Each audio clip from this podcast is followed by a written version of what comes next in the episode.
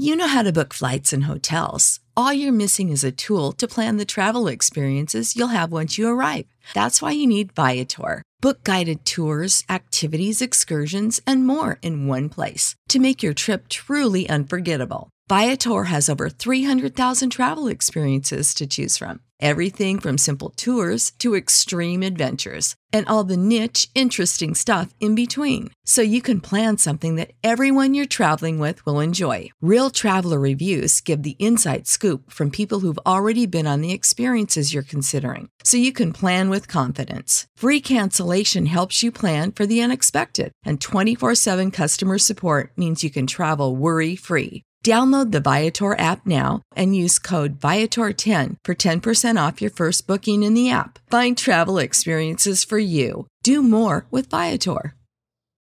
Without the ones like you, who work tirelessly to keep things running, everything would suddenly stop. Hospitals, factories, schools, and power plants, they all depend on you. No matter the weather, emergency, or time of day, you're the ones who get it done. At Grainger, we're here for you with professional grade industrial supplies. Count on real time product availability and fast delivery. Call clickgrainger.com or just stop by. Grainger for the ones who get it done. This episode of the Absolute Sports Betting Degeneracy Podcast is brought to you by MyBookie.ag. Don't know about MyBookie? They are redefining the gaming scene for both sports betting and online casino games. Sign up at MyBookie.ag using the promo code Absolute DGen to claim a deposit match up to $1,000. That is right, $1,000. Absolute sports betting degeneracy. Hey, everybody, Arch here, and it is Thursday's main show. And we've got James. What's going on, Mr. Evans? I'm going very well, thank you. How about yourself, Arch? Doing well? Hey, yeah, man. Can't complain. Can't complain at all. How's it going over there? Are you still you still stuck indoors? Yeah, still stuck indoors. I mean, it's become quite the reoccurrence as of late. I, I spent predominantly the majority of my month, well, reasonably short few months at uni indoors anyway. So I've, I've gotten used to it now since the whole lockdown was implemented not that long ago. I've got another, you know, couple of weeks, but that's bound to be extended into the new year. So what always kick off 2021 being stuck indoors, eh? Yeah, we, especially at your age with your family. Have you? Uh, yeah, exactly. Have you thought about suicide yet? Are you having suicidal thoughts? Are you are you are you cutting yourself yet or anything? uh, not yet, surprisingly, but um, you know, come Christmas Day when I'm absolutely bored out my ass, it probably will. It may come to some sort of. Uh, some sort of uh, unfortunate event. Yeah, yeah. What, what way to spend your Christmas day? Eh? oh man, oh man. That's brutal. I'm so sorry. I would be killing myself at your age, being stuck inside. Oh, it's, it's, ridiculous. Yeah, I mean, as a young man, I mean, I'm so used to you know going out, being out with my mates, playing football, drinking, yeah. doing God knows what. And to be stuck indoors, I mean, you know, this is like the Stone Age, in my opinion. I mean, now I know how you felt when you were growing up. I'm not saying you're old or anything, but yeah, yeah, that's exactly how I felt. It's really, I feel bad for you being stuck inside, but I feel mm. worse for the women of England Oh, yeah. in, in that they, they're not they, they can't access you right now. not yet, but hopefully soon soon enough. I mean, again, I'm still getting people outside my, my door and outside my yeah. window just to sort of get a glimpse of um, Mr. Evans and so. Yep. All right, so UFC, UFC this weekend. We don't have Mason, by the way. Still, uh, Mason is still on assignment. He's, uh, I don't know what he's doing. He's training up. He's he's been working out. Uh, I heard a rumor that he went over to Russia and has been training to, uh, you know, come back stronger and more powerful than ever. So. Well, I heard he went to America to try and track down Ben Cartlidge. oh boy, still uh, paying him a visit. yes, still no cease and desist from Ben Cartlidge attorney, so we're we're still okay to talk about him. oh man, absolutely. All right, so just real quick, what do you think of the card? Looking at it overall. Uh, overall, on paper, I mean, it's not that bad of a card to be fair. And with no, with no disrespect to Islam Makhachev, I think the, the main event's a bit better now that he's had to pull out through injury because we've got two guys who just love to stand and trade. And I'm thoroughly looking forward to the main event because every time Paul Felder steps in the octagon, you know, he comes to fight. And with regards to the rest of the card and the, the prelims and all that, we've you know, we've got a, a, decent card on paper for the, the casuals and all the MMA fans this weekend. Yeah, it's it should be fun. It should be fun. Well, let's get to it. Let's mm. let's hit the main event. We got Paul Felder, Felder versus uh, Rafael dos Santos. Dos Anjos. Correct. Oh wow, look at that. Dos Anjos, I mean, potato, potato. Yeah, yeah. I don't think he, but I mean, yeah. Uh, Paul Felder, Rafael dos Anjos. I'm very much looking forward to this one, as I just touched upon earlier. I mean, it's a step in on five days' notice against the former champion in Rafael dos Anjos. Just shows how courageous and tough Paul Felder really is. I mean, he's been around the game for a while. Um, his last four fights have ended up in well, it's three out of his last four fights have ended up in split decisions. So he's going to hope to avoid back-to-back losses because he's coming off of a defeat to Dan Hooker a couple months ago, which was which is a bit harsh. It could have gone either way, and I mean, had the, the fight not take place in New Zealand, and it was in America, maybe Paul Felder would have got the the judges' scorecard in that one. But you, you know, fights fight, these things happen, and again, like I said, taking a fight on five days' notice, replacing Islam Makhachev, you know what to expect from Paul Felder. He's a striker at heart. He's very creative. He mixes in the leg kicks well, and he does do some serious damage. He has some serious power in the hands, in those hands, and he's a, he's sort of a he's a pressure fighter. I mean, he likes to dictate the pace and keep his opponent in uncomfortable positions with you know just his immense high work rate and you know whether he's standing up or up in the clinch or in the you know looking for the ground and pound. Felder usually does outwork his opponents and. I'm very much looking forward to seeing how he steps in this weekend because he said, you know, this could have been like a catchweight 165 odd bout, three round main event, but you know, Paul was adamant.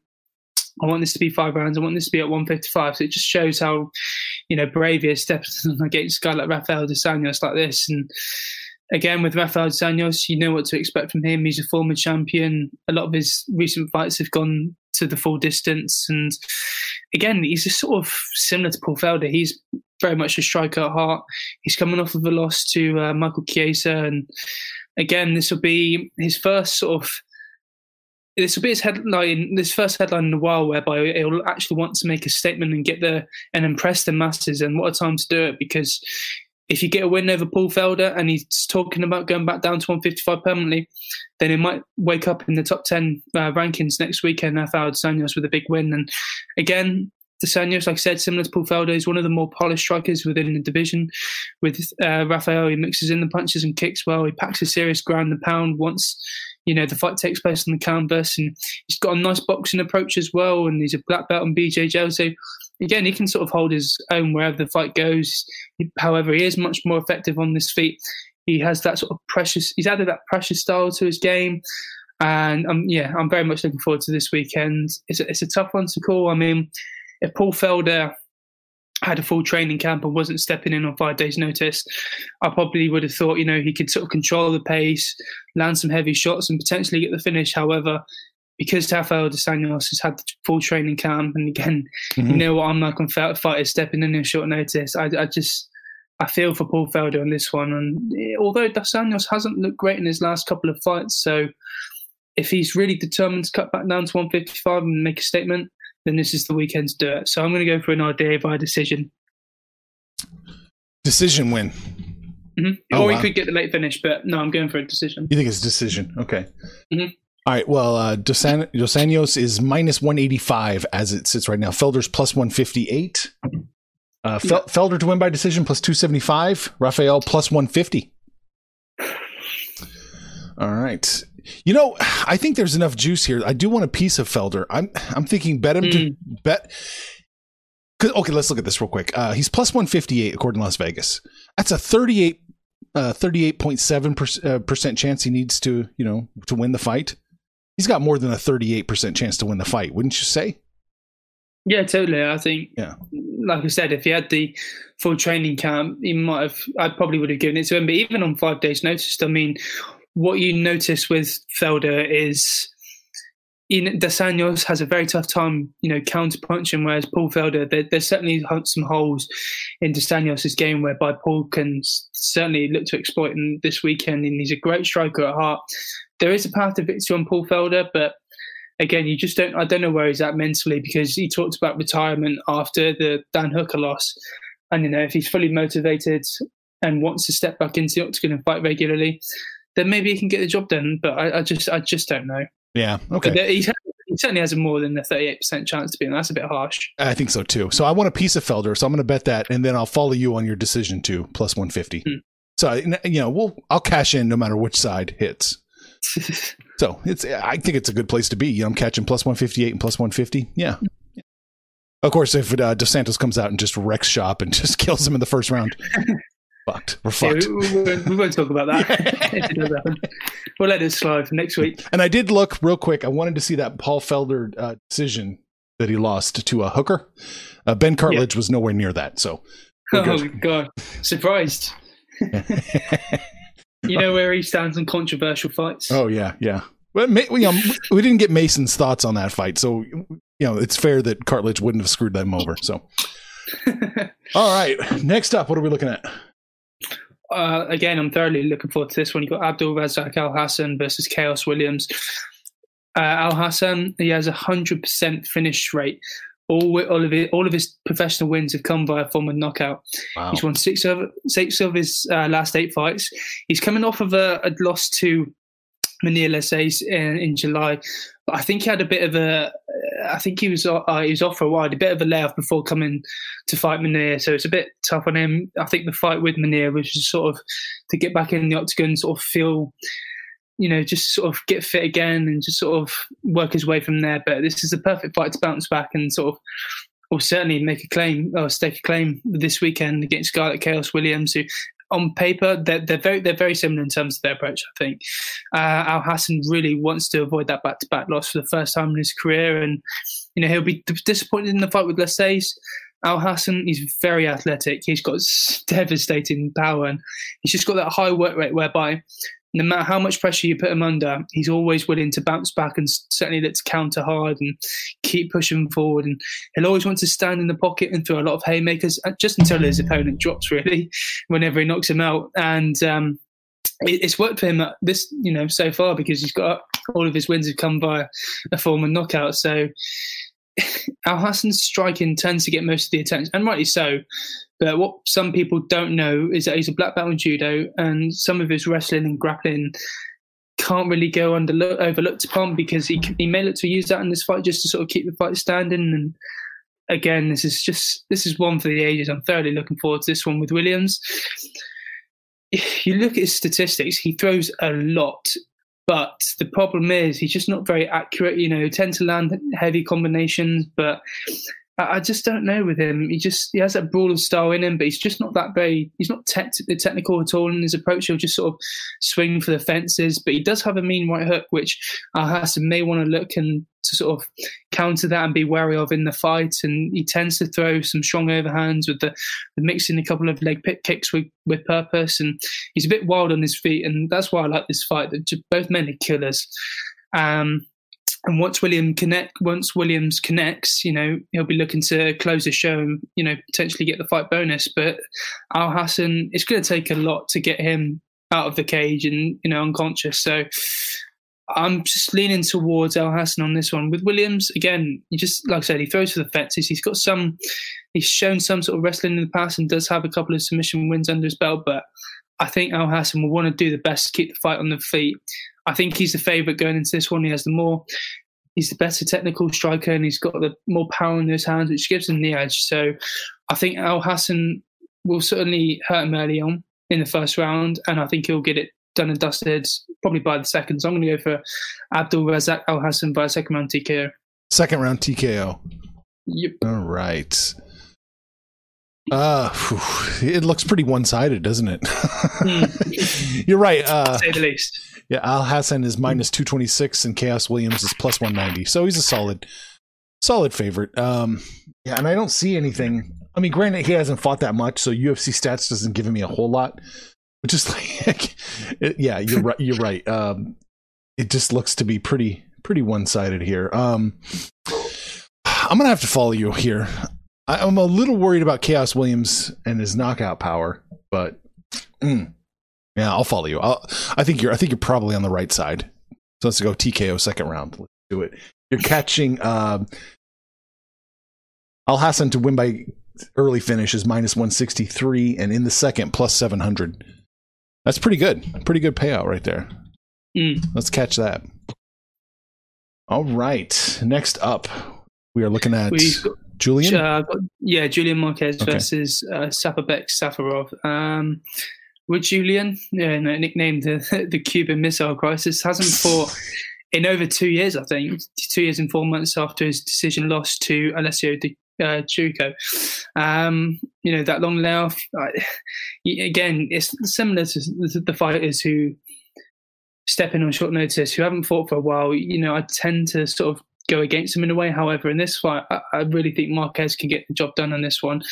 Bearing in mind, Safarov is also coming off of a loss and he's not been as impressive. I think he's two and three in his last five fights. So this is a, a bit of a, a tough fight for Safarov to say the least. With Marquez, uh, he's a bit much a he's a hard hitter himself. You know, he's a bit he's a bit big for the um, middleweight division. To be fair, in all fairness, um, with Safarov, he's a former light heavyweight himself. With Marquez, he's he's got a bit of a wrestling background, but again, like I said, he's the striker at heart with the who sort of pressures with those power combinations. And if Safarov connects, it's going to be difficult to put Marquez down because he really does have like a steel chin. Uh, he does lack in speed though, Marquez, but again, he makes up for it with that sheer ferocious power and just the ability to come forward and put a lot of pressure on his opponent. And I genuinely think he does have the skill set to get this done. Safarov, he's just a wild man. I mean, he just goes hard from the first bell, throwing in God knows how many punches, and then and and then that's when he starts to gas because his output is just he's just solely focused on you know pouring all of his energy early on and doesn't have the gas tank to survive the later rounds and then he'll just continue to throw wild hooks and be a bit sloppy at times he does have the power himself but again i genuinely think marquez even though he has been away from the sport for a while i think he has the ability to get it done Got a lot of respect for Julian Marquez. I think he'll get it done in the first round via TKO. Wow. No ring rust fears for you, huh? Nope, not in this one. uh, Marquez is minus 295, minus 300 in that range. So, yeah, healthy, healthy favorite. Um, and I think it's probably right. You know, I was looking through this and I just don't see a path for Sapaberg. Sapaberg, yeah, to uh to, to to handle this. So once again, I got to follow you. Ugh, Lord. Yeah, uh, TKO is catching only it's minus 150. Ooh. In the first, it's plus 220. Ooh. I think Vegas probably agrees with you. I think that's probably the most likely outcome. Looking at this real quick. So, man, yeah. I'm to follow you here. Let's see what we, let's get paid. All right. So, next up we have Kay Hansen, is that correct? Yeah, yeah. I mean, this has been a bit mixed up because it's sort of chopped and changed Yeah, over yeah. like the past week or so. But I think that's the one I've got next. Okay. Um, no, this is this is really a, a good one to say the least because both are like real, real top prospects in the sort of the 115 division, and eh, it's a tough one to call. It'd be with McKenna. She went undefeated in the amateur before joining Cage Warriors. I think she's five and one in her professional career now. Um, she again with both fighters. There's certainly holes in their game which by both are looking to exploit, and both have the ability to exploit one another's uh, ability on the mat or on the feet and on the on the floor and on the mat. I think that's where both tend to do the damage. However, on the feet, I think McKenna certainly has the edge, and I think you know all it's that old adage really: the fight's always got to start standing. And that's probably Cory's best chance of trying to get the job done and trying to pick her apart and you know use that range to sort of try and maybe knock uh, Kay Hansen out, which I, I don't think we'll see in this fight. But again, like I said, they're both top prospects, and I'm very much looking forward to this one because it's a clash up in styles. Both serial high level grapplers, and with Cory, uh, I think she got yeah she came in through the contender series and she literally out grappled her opponent Vanessa Demopoulos uh, to earn herself contract with the UFC. So she's been very impressive with the impressive with the Cage Warriors promotion. Um, as an Englishman, obviously the Cage Warrior tends to take place in the UK. I've kept my eye on her for a while, and you know she she's deserved the call up to the UFC. And this is, however, this is a bit of a tough test for her. Um, as a proud Englishman, I cannot back the Welsh. I genuinely, I cannot stand the Welsh. I, I'm with no disrespect to McKenna. You know, it's not your fault that you're Welsh, but I just cannot back her at all because just because of the English blood within me. With Kay Hansen, I think she will look to exploit some holes in Cory's game, which is just the sort of ability on the mat. I think McKenna's wrestling is largely unproven, but like I said, she's a bit of a slick striker who tends to certainly use that sort of striking ability to advantage against the sheer grapplers and the wrestlers on when the fight's standing. But on the floor, literally anything's possible because you know they're two very promising uh, high level athletes. Uh, Hansen's takedowns probably will be the deciding factor in this one. I think, like I said, she's strong enough in top control, and she'll be able to certainly shut down McKenna's grappling attack as long as she plays it smart and doesn't try anything fancy. But McKenna, I think she, there, there's certainly a way in which she can get Hansen in the submission, but I genuinely don't see it at all. And you know, I cannot, like I said earlier, I cannot back the Welsh. So I'm going to go for a Hansen via decision on this one. I think her control time will do her enough to to favour herself going into the decision and with the judges' scorecards. Gotcha. Kay Hansen's minus 218 now. So another solid mm. favorite. Mm. Uh, Cory is plus 184. Kay Hansen via decision is going to catch you plus 275. Uh, Cory to win by decision, excuse me, 120. I'm sorry. I fucked that up. 120. there we go. Uh, Cory to win by decision is plus 275. You know, mm. this isn't, we talked about this last week. This is another moment where, you know, you could bet both sides of the decision and take it out of the judge's hands. If it goes to scorecards, you bet both sides. You can cash either way and you don't have to worry about the judges. So, mm. yeah, I think that might be the play. I mean, I definitely want to follow you. It looks like Kay Hansen's going to win the fight. If it, yeah. if it goes to decision, I may want to, yeah, I'm probably going to bet both sides just to cover my ass. Yeah, I mean, if McKenna wins, you might not see me next week. yeah. Just can't stand the Welsh arch. I'm sorry. I'm sorry. What do the Welsh do to you?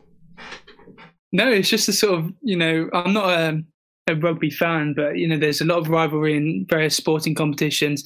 In like I said, the Six Nations with the rugby, but in football, I mean, all Wales have is Gareth Bale, and England just tend to dominate the football department. But there's there, there is some rivalry there in with regards to the two nations, but you know, ask any Englishman about the Welsh, and most of it's nothing nice. I oh, gotcha. Okay. All right. So let's go to the next fight. There's no Welsh in this one. Oh, thankfully not. I don't think there's any for the rest of the card. So, you know, that's good news for you because you'll have to hear me rambling on about the Welsh. so, next up, we've got a middleweight bout between Eryk Anders and Antonio Arroyo. Is that what you've got? Yes, sir.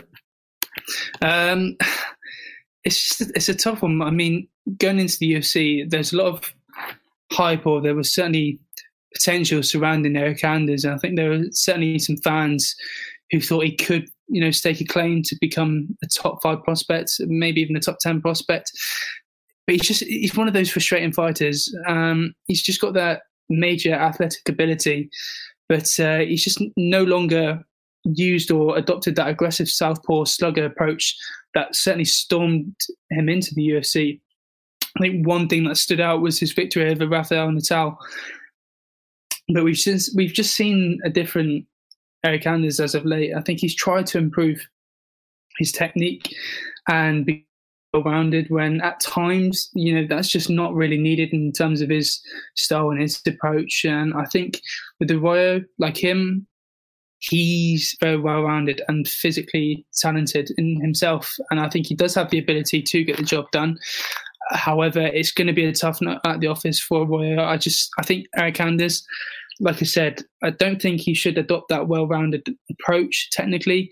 However, I do think his game plan is enough to get the win this weekend. Um, it, it's just a tough one. It, it depends how he gets it done, really. I mean, will he sort of spam the takedowns? Will he refuse to throw punches or just, like I said, keep the fight on the floor? Or will he sort of hang on, you know, at, and try and keep out of range and try and not get hit and potentially use his left hand to his advantage, which I don't know. I mean, it's, it's a tough one to say at least. I mean, he's proven, I think, Anders, you know, he's proven impossible to take down. So Antonio's probably going to try and keep the, try, at least try to take the fight to the floor, which is going to be an incredibly tough ask and he certainly hits like a truck Anders as well. Uh, that left hand can be, you know, once that connects, it slides out for your opponent. I think it will be a close test and a close contest to say the least. I think it'll be a bit ugly at times. It'd be interesting to see how Anders moves between the distance in terms of the striking, how he fares in the clinch, and maybe even that occasional takedown. I think it'll be tough for Arroyo to get the job done, even though he's very well rounded. It's going to be tough, like I said, to take the fight to the floor because uh, Anders' defense is really great. However, there, there's certainly holes in Anders' game which Arroyo may look to exploit, but I just don't think uh, Antonio's that guy to certainly exploit it with no disrespect for him. So I think it's just going to be one of those where we'll see like a not ball fest. I think it'll just be a typical middleweight clash, which will go to judges' scorecards. Where I'm leaning towards Eryk Anders in this one. Eryk Anders decision. All right, got it, man. This one's actually kind of close. It's uh, Anders Hmm. minus 132, Antonio uh, plus 115. So it's interesting that the money must be coming in on Antonio because he's he's opened at 125 and he's 115 now. So he's getting a little bit worse. Eryk Anders is getting a little bit better. So hell yeah, this is, looks to be a good fight. Um, you are catching. Let's see, with your decision on Anders, you're catching plus 175 for the decision. That looks pretty good. Whew.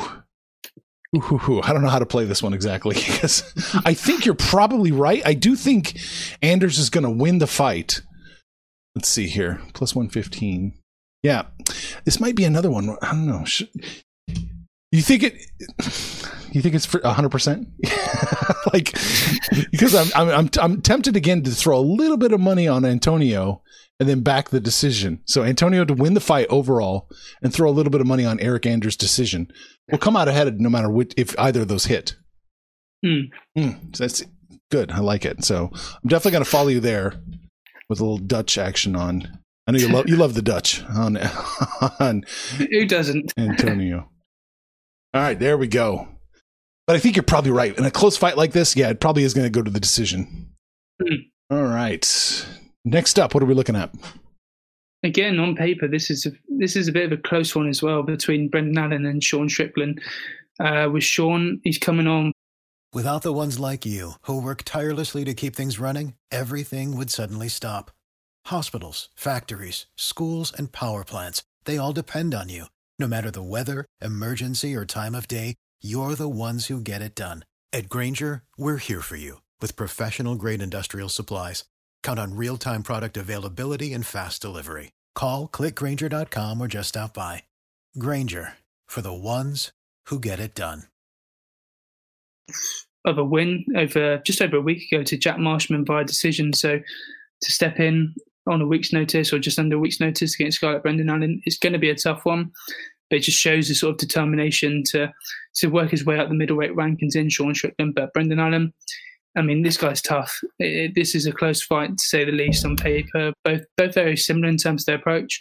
Brendan Allen, I think, under the UFC banner, he's four and zero, and a- a lot of people are certainly backing him to certainly be successful and push his way into the top 15 and into the top 10.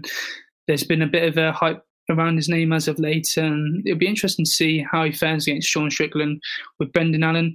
He comes from that wrestling and boxing background. He's black belt in uh, Brazilian jiu-jitsu, uh. A lot of his wins have come via submission.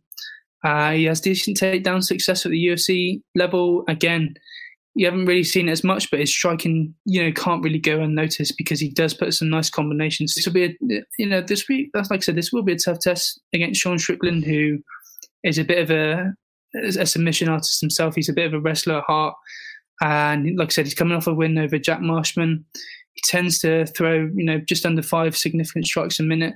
Not very accurate. I think Brendan Allen will get the better in terms of the striking exchanges.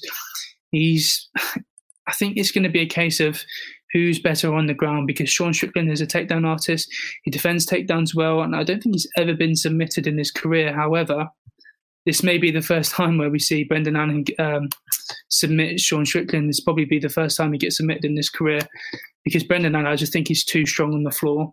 And once he's on top of you, it will be a tough night at the office to try and scramble out and get the fight to the floor, uh, get the fight back onto the feet. Mhm. So I think Brendan Allen's strike, um, grappling ability will certainly come up clutch for him in this fight. I'm going to go for a second round submission in Brendan Allen's favor. Sec- submission second round for Brendan Allen. Got it. yeah. Whew, boy, yeah, you're right. And this line, this doesn't happen very often. As we're talking, the line is changing. That you know, usually, really? yeah. There's not a lot of movement on Thursday when we're talking, but uh, yeah, this one keeps fluctuating around. It opened up even both sides, uh, minus one ten, minus one hundred seven, minus one hundred five, whatever your book does. Opened up even both sides. Right now, I've got Sean Strickland plus one hundred and Brendan Allen minus one fifteen. That's some close. That's some. That's a close fight, man. That's unbelievable. Mm. Uh, let's see. Brendan Allen by submission gets you plus two sixty. If he ends in the second, that would get us plus nine hundred. So that that's that's that's nice, really nice. Uh, oh boy, though, man, this is close. I think you're probably right. When I ran through some of the numbers, it does look like Brendan Allen is probably going to win the fight. Yeah. Yeah, I'm definitely going to follow you here, and I'm gonna I'm gonna look dig a little deeper into Sean Strickland because you know he's catching plus 400 to submit or knock out Allen, but he's catching plus 175 to win by decision. And that's the hmm. best. That's the best paying. That's the best paying prop bet on the board. Sean Strickland plus one seventy five by decision. So that's interesting. So I, I, yeah, I don't know. I wouldn't be mad if somebody took that you know, as well. No, Does the fight? no, go- considering he went the full 15 with Jack Marshman as well. yeah. Does does the fight go the distance? Yes. No. Yes is minus one sixty three. No is plus one twenty. So int- good. Yeah.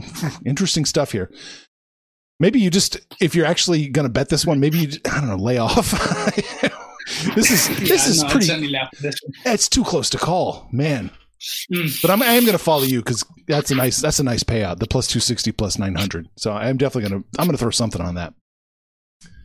All right, next up, what have we got? I think we've got Ashley Yoder versus Miranda Granger. Yes, Is that what you got? Uh, uh, Yeah. I'm going to try and be brief for this one because there's just not really much to say in, in this one with Yoder. I mean, you look at her record seven and six. I mean, her octagon record doesn't really accurately reflect her ability. She, she in, in her defeats, she's lost to some you know high level fighters in Randa Markos, Souza, Mackenzie Dern, even Angela Hill, and it, it, it you know they're no walkover. So there's no shame in losing to those athletes and it's, this is going to be a tough one. I think it's a bit of a clash in styles. I mean, they're very similar in terms of their approach. They do a lot of their damage on the floor. Miranda Granger, they're, they're, they're, both coming off a, a loss, with Granger suffering her first professional career defeat against uh, Amanda Lemos, and that was, uh, you know, December 2019, first round submission. So that sort of shows she can be susceptible to the submission. Granger, whereby you look at Ashley Yoder, who can who's got a, couple of uh, decent submission victories under her belt. So she may want to look to exploit that and be relentless in terms of her approach right from the get go.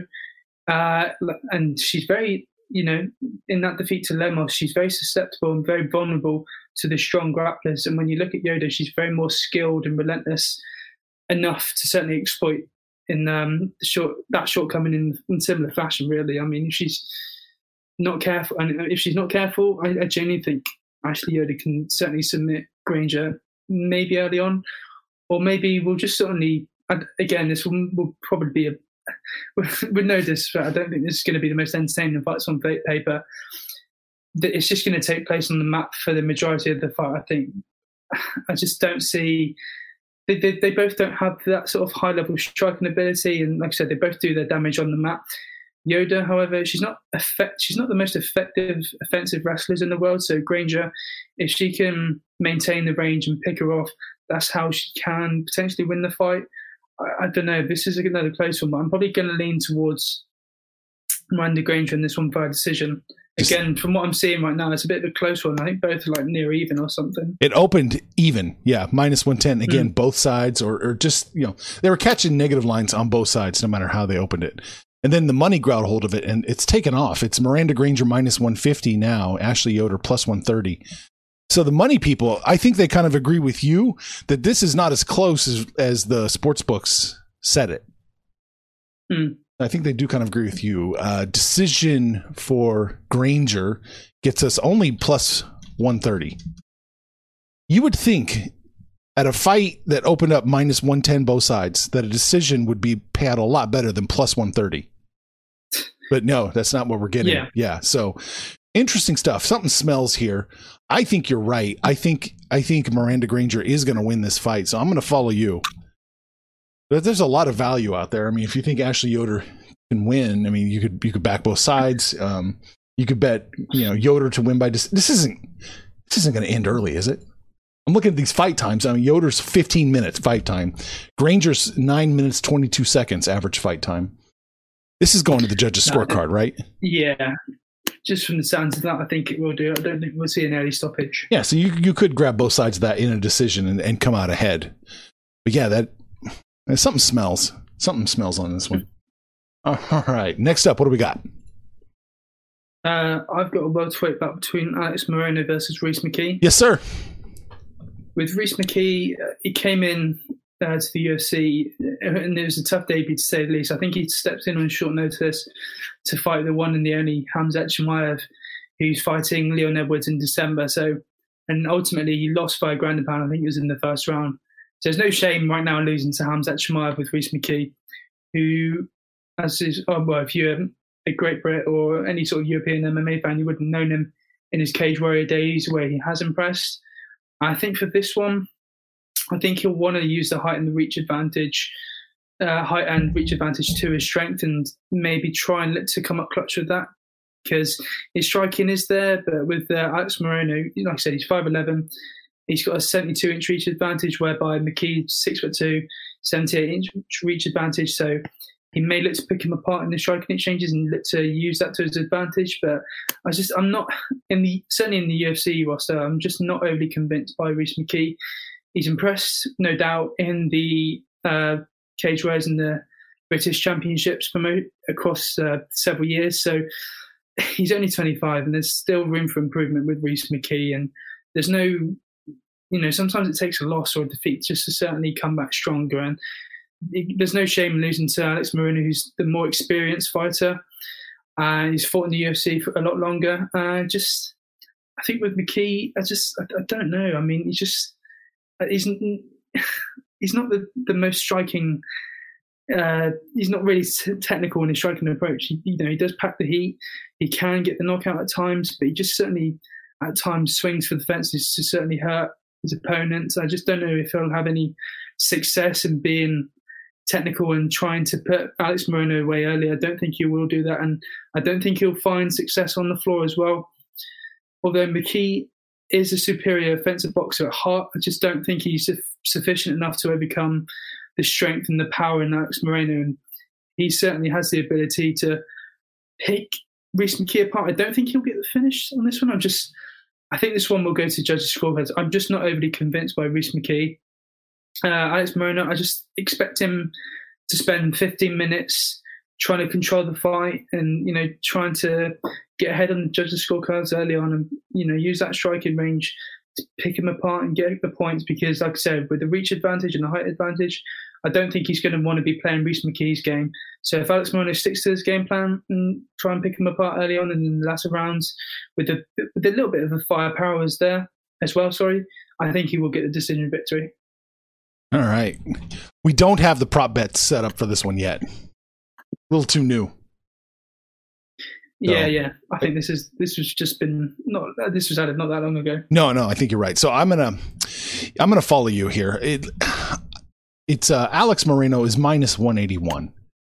Unless that decision money line or that payout is just just horrible, I'm definitely going to follow you here. Just looking through these numbers, it looks like Alex is clearly going to win this fight handily. Hmm. My only concern is does it actually go the full, the full, you know, the full distance? It's my only concern. But yeah, no, I'm, I'm definitely going to follow you here on this one.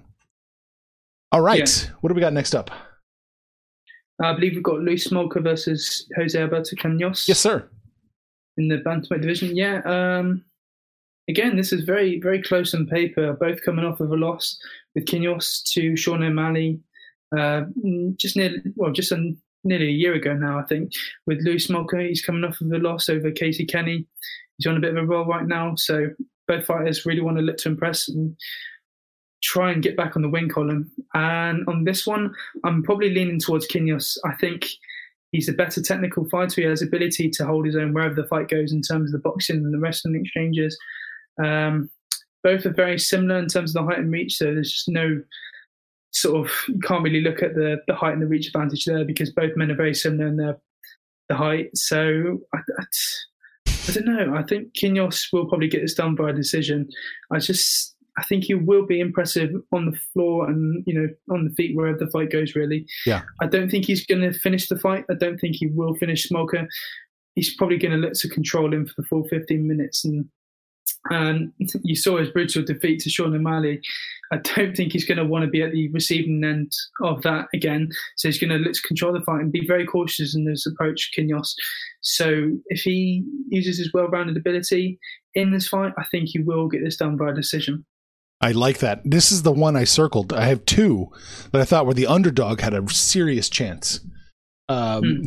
Jose is right around plus 120, 125, and Louis is uh, minus 144. But I think it's a lot closer than that. I agreed with you. I agree with you Hmm. 100%. I definitely want to follow you on this underdog. Catch a piece of Jose. Decision is getting us plus 240. I love it. I love it. This is the one. I think that they're they're on the wrong side. Fingers crossed. Yeah, yeah, touch wood. yeah. All right. Next up, what do we got? Uh, next up, we've got Randa Markos versus Kanako Murata. How old is Okay, Random I'm Marcus really now? Is she like forty yet?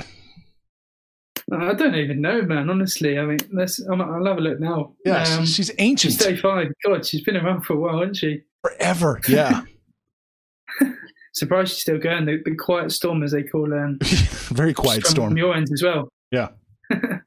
so with this one, I think with Randa Markos, you look at her her record. It's not impressive to say the least. She's ten and nine, and mixed martial arts, and she tends to certainly come up short. To she's she's more of a gatekeeper, I think, in the strawweight division. 'cause you look at her defeats to Mackenzie Dern, Ribas, Claudia Gadelha, uh, Nina Ansaroff, Alexa Grasso, uh, Grasso, Yeah. uh, Karolina. So she tends to come up short against the those who have the talent and who are wanting to push up into the, the you know the top ten and potentially even further. I'm not saying Randa Markos is great, but uh, I don't know. I mean, look at her record to say the least. It's just not impressive at all. Whereas you look at Murata again, it's probably one of those whereby she'll want to get Randa Markos under the win column and under a belt and certainly push up in the division because somehow Randa Markos is still ranked in the strawweight division. Um, with Murata, she's making a UFC debut, I believe, and Yes. she's very good in terms of her wrestling approach. She's a former amateur wrestling ace, I think. So I think she's even defeated an Olympic gold medalist. So her last defeat was in 2016, I believe, Murata, and that's her only professional defeat. She's 11 and one. She's impressing the Invicta promotions and wherever she's fought over across in Asia. Um, she's she does a lot of the damage on the floor. And I genuinely think she will get the better of this one. I think this one will be the full 15 minutes. I just don't think he'll, she'll get the submission early on. I think she'll do enough to certainly control the fight. Maybe get the submission late on, but again, like I said, I don't think she will finish the fight. I think the sheer relentless approach and the series of well-timed takedowns will carry uh, Kanako and Murata to a comfortable decision victory in this one. Agreed, hundred percent. Murata's going to win. I'm just worried, you know, she might end the fight early. That's my only concern. Uh, I'm following you 100 percent because, yeah, I mean, Randa Markos makes Ashley Yoder look good. So, I mean, that that tells you all you need to know right there. That's saying something. Yeah, there you go. So, yeah, I'm going to follow you for sure with uh, Murata. I don't know. I'm going to think about that. Well, maybe I'll post on the app whether or not we, you take the uh, early finish too. All right. Next up, we've got Geraldo. Tony Gravely versus Yeah. Gerardo de Freitas. Yeah, I There think you this is the the second fight of the night. Yeah, it is. Yeah, Yep, so we, yep. we're nearly done, to be fair. Um, with this one, I'm probably going to lean towards uh, Gravely by decision on this one. Both men are coming off of a, a defeat with Gravely losing to Brett Johns uh, about nine months ago, and Chris Gutierrez defeated Gerardo de in Gerardo's last fight. It's very close in term, on paper. I think uh, Tony Gravely's the slight favourite going into this one. Trained at uh, Tech MMA Fitness Academy, an American top team who've ATT. They've got some very talented fighters under their belt. I think Gravely, he's got um, he's got some uh, losses under his belt and via submission. So with the Freitas, you may want to look to exploit that. And I think with Gravely, he does give up his back very easily. I think, in my opinion, personal opinion, whereas the Freitas may look to exploit that. You look at the classic traditional Brazilians who've near, if not all of them, have got some sort of background in wrestling and grappling and jiu-jitsu. So if you're the Freitas in this one, you'll probably be you know, comfortable and trying to take the fight to the floor. However, I think Gravely will get the job done in this one. I just think certainly on the feet where he will do most of the damage. I'm leaning towards him in this one by decision. I think he will keep the fight standing. I just don't see how the DeFreitas gets this one done. I just think he will. Well, Tony Grady will pick him apart, probably outpointing towards not a comfortable decision, but you know, decision victory to say the least. Gotcha, man. Gravely opened up minus 187. He's minus 149 now. And uh Geraldo opened up plus 160, plus 129 now. So he's Geraldo's gotten 31 cents worse, and Gravely's gotten 38 cents right around there better. So it looks like Hmm. people are coming in and backing Geraldo a little bit. I think it's probably a little bit closer than the book said it as. I, I, I do think it's it's a little bit of a closer fight. I like I like your decision play. I want to follow you there. I'm thinking I'm going to throw a little bit of money on Geraldo too to win the fight and just you know get both sides. I think Gravely wins, but I think they're asking hmm. still too much at the minus 149. You think it's a 60-40 chance Gravely wins? Because that's that's what they're asking for: sixty percent Gravely, forty percent Geraldo. Yeah, I mean, I can see that. I mean, in terms of the striking, I think Tony will get the better. Yeah. And even on the mat, I think Gravy does do his damage as well. I did touch upon five of his six losses being by submission. I think if he does get too cocky on the mat, Tony, that's when we may see the 40% come into Gerardo's favour because he will look to certainly exploit the top control because Gravely does sprawl and brawl at times and dominate the top control. But if he slips up, I think that's the opportunity for Gerardo yeah. to to impress and potentially get this mission victory. Very good. All right, last fight of the night, and this is, you know, we can talk shit, but I think this is an interesting one. Let's do it. Interesting. I, want to get your take on this. And how's it interesting from your sort of perspective? It's Mayes versus. Oh, I don't know in terms of the lines or. Yeah, Mayes versus Martinez. Mm. Uh, Mayes is a ridiculous favorite, minus 233, and Martinez is a healthy underdog, plus 195. Hmm. Just confirming that here. Make sure it didn't move. Make sure I didn't copy paste incorrectly. Yeah, Mayes is minus 233. Martinez is plus 195. I think, I'm not saying they're way off, but I think they're undervaluing Martinez by a significant margin. I, I definitely, mm. I, I want to throw some money on Martinez to win this fight. Plus 195. I think he's got a better chance than that, just looking at these stats. I don't know what you think, but I, I want a piece of Martinez here. Uh, I can see that. I think it's, it's certainly a tough one. I think Don'Tale Mart- uh, Mice, you look at him on paper, he came through the Contender Series impressed. Mm. I think he by a, uh TKO against Ricardo Marcel, and, and that was over a year ago. And he hasn't been impressive under the UFC banner. He lost to Ciryl Gane on his first um, on his first uh, UFC debut against, yeah, like I said, Ciryl Gane, who is a tough prospect right now. So there's no shame in losing to Ciryl Gane. And in his next fight, I think he lost to Rodrigo Nascimento by submission again. But I think what will favour Don'Tale in this fight is I don't know if you've got it up. If you look at the the height and the reach advantage, I mean, Roque Martinez is five ten. Don'Tale Mayes is six six. Yeah, just He's towers over him. Yeah. Yeah, he can literally control the fight for for wherever the, wherever it goes. Really, and I think he's got the significant reach advantage as well. He's got like a, a an eight and a half, you know, better reach over Roque Martinez. It might even be more, to be honest with you. so I don't, I don't think he's going to out technique uh, uh, Mayes on the feet or exploit the lack of grappling in Mayes' approach. Because, like I said, two out of his losses in the UFC banner and in his only UFC fights have come by submission.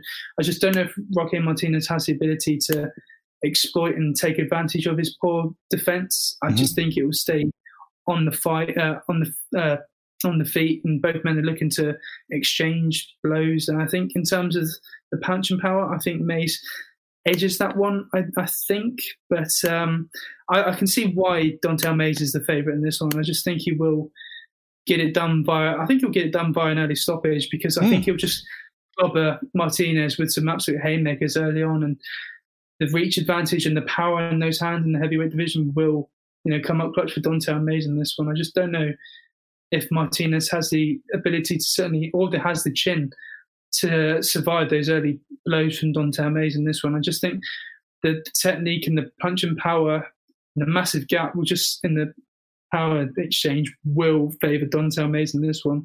I, yeah, I can't see a way in which Roque Martinez gets this one done. I'm afraid. That's cool. I'm Well, for, TKO.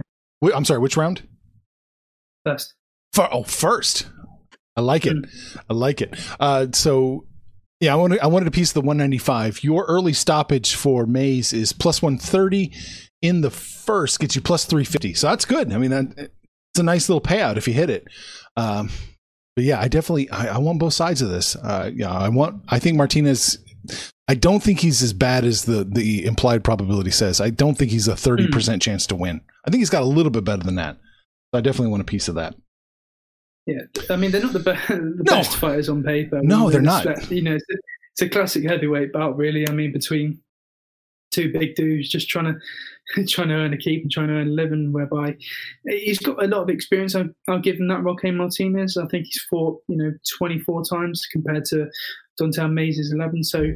Again, that might favour him going into this fight, but again, it's just that classic heavyweight bout, really, to open the night. It's Yeah. just, it's going to end quickly. I mean, When there's I- two- I- yeah. I can see why why he's a bit, you know, you may be a bit hesitant or questioning why he's got a thirty percent chance to win. But again, I'm not overly fond of Roque Martinez in this No, one. I could tell. I could tell. This isn't this isn't like a Mason bet though. Come on now. This uh, it's not that implausible. yeah. Well, I mean, I don't know. Even I don't think even Mason would back Roque Martinez. well, I say that he'll probably go for a Roque Martinez for a third round submission on this one. Yeah. Stick that one on Mason's behalf. I may have to do that. All right, man. So that's it. That's all the fights this Saturday. How you feeling? Yeah, I mean, again, we spent just under 50 minutes going through the whole card. It's, it wasn't too bad, to be fair. I mean, I'm No. surprised we can get that much out, considering it's just me and you. Yeah, no. But usually we do like 50 minutes, even with myself and Mason. yeah, no. It was good. It was good. It I was think I just fun. waffle on. No, yeah. No, it was good. I I, I feel pretty good. to. Yeah, yeah. I feel pretty good about this one. All right. So UFC Deluxe on Twitter. Still going It's still going. Still tweeting away. somehow. Still annoying you. And uh, let's see, got UFC Deluxe uh, Sports Sesh podcast. There it is. I'll let, I'll let you move your mic real quick. Yeah, Sports Sesh podcast, correct? So yeah, sorry, yeah, you're getting better at that. Sports Sesh podcast. Fantastic. Anything else we need to know, James? Um, no, not really. I mean, this is just the the last sort of podcast before UFC 255, which I think is next weekend. So that'll be a good show next week, talking about two title fights between Valentina Shevchenko and Jennifer Maia and uh, Deiveson Figueiredo versus Per- Alex Perez. So yeah, uh, enjoy the fights this weekend. Yeah, there's nothing much else to say really. There you go. Hey, good luck living with your family. Hopefully, it gets better someday. I've survived a week so far, so I think I can carry on. Okay. Well, I say that for another two months, that's going to be Oh. enough of a struggle. But it is. Good luck, man. Talk to you later. Take care, mate. Information on this podcast may not be construed to offer any kind of investment advice or recommendations. Under no circumstances will the owner operators of this podcast be held responsible for damages related to its contents. You know how to book flights and hotels. All you're missing is a tool to plan the travel experiences you'll have once you arrive. That's why you need Viator. Book guided tours, activities, excursions, and more in one place to make your trip truly unforgettable. Viator has over 300,000 travel experiences to choose from. Everything from simple tours to extreme adventures and all the niche, interesting stuff in between. So you can plan something that everyone you're traveling with will enjoy. Real traveler reviews give the inside scoop from people who've already been on the experiences you're considering. So you can plan with confidence. Free cancellation helps you plan for the unexpected, and 24 7 customer support means you can travel worry free. Download the Viator app now and use code Viator10 for 10% off your first booking in the app. Find travel experiences for you. Do more with Viator. Without the ones like you, who work tirelessly to keep things running, everything would suddenly stop. Hospitals, factories, schools, and power plants, they all depend on you. No matter the weather, emergency, or time of day, you're the ones who get it done. At Grainger, we're here for you with professional grade industrial supplies. Count on real time product availability and fast delivery. Call clickgrainger.com or just stop by. Grainger for the ones who get it done.